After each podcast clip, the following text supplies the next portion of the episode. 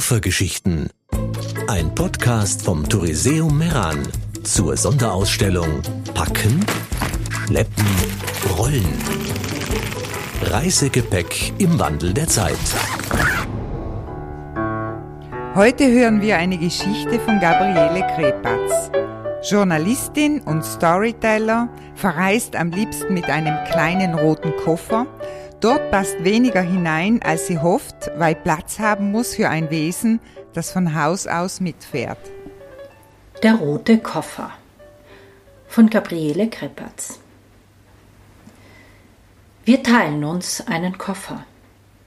Ein kleines Ding von der Art einer Reisebonboniere, zweifellos als Einzelstück gedacht für einen Einzelmenschen. Großspurig könnte es als Beauty Case durchgehen, wie es einem zufälligen Reisegefährten einfiel, als er fragte Und wo ist der Koffer mit Ihren Kleidern?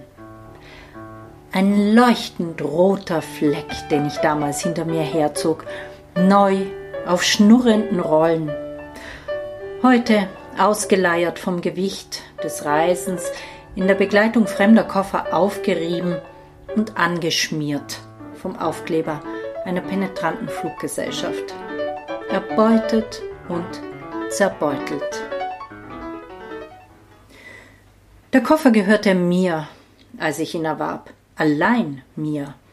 Er war meiner, als ich ihn heimtrug, auch noch im Stiegenhaus und als ich ihn in der Wohnung abstellte, so lange, bis ich im Schlafzimmer den Deckel aufschlug. Ich sah ihn, wie er um den Koffer herumschlich. Anstandshalber wartete er, dass ich meinen Pyjama hineinlegte. Dann faltete er seidig seinen Körper darüber.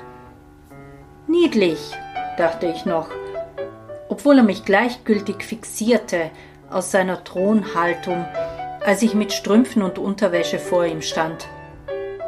Hau ab, sagte ich streng. Niemals, er. Spinner, mir egal. Nun Nein. Ein neuer Machtkampf? Schlimmer. Ich spielte den Clown, er war die Sphinx. Als er endlich aufstand, gehörte der Koffer ihm. Seine Trophäe roch streng und dunkel und nass aus den Streifen meines Pyjamas. Ich fluchte, er zog po wackelnd ab. Das Duell war entschieden. Ich besitze den Koffer, er besetzt ihn. Auf immer. Kein Putzalkohol hilft, wenn es darum geht, den Schiedsrichter im Gehirn zu überlisten. Er hat seine Marke gelegt. Nichts Beschreibbares, nur eine Nasensache mit direktem Draht zum limbischen System. Egal wie lange eine Reise auch sein mag, egal welche Düfte ich mitbringe, der Koffer riecht ihm vertraut. Jede Begrüßung nach meiner Rückkehr ist eine Farce, die er mir zuliebe mitmacht, denn er war sich die ganze Zeit über meines Koffers sicher. Es ist Rache, denke ich. Von einem, der sich kaum traut, die Treppen hinunter ins Freie zu laufen, der sich im Haus verschanzt und nur den Sprung aufs Dach wagt, wo er sich mit den Krähen streitet und diesen feindselig nachsieht, wenn sie zurück in den Himmel fliegen. Der vom Fensterbrett aus beobachtet, wie sich unter ihm die Welt bewegt. Er lässt reisen und er schnuppert die Welt aus den Gerüchen, die mit dem Koffer zurückkommen, während wir so tun, als zögen wir mutig in die Welt hinaus, dafür jedoch in den Koffer die Vertrautheit von zu Hause einpacken, um uns draußen nicht verloren zu fühlen. Das Nest für unterwegs, der Geruch der kleinen und der großen Welt. Und es fällt uns im Traum nicht ein, einen fremden Koffer vom Band zu ziehen.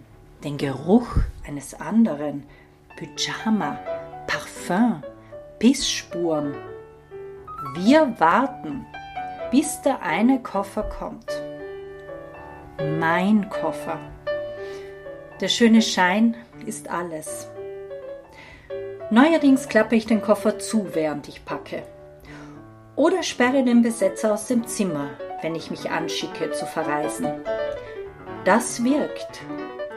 Bis ich den Koffer im Hotel öffne und ein rot-blondes, drei Zentimeter langes Haar auf meinen schwarzen Sachen finde.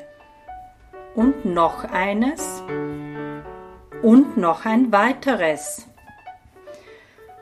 Wir teilen uns einen Koffer, mein Kater und ich. Koffergeschichten, ein Podcast vom Touriseum Meran. Jede Woche gibt es eine neue Geschichte. www.touriseum.it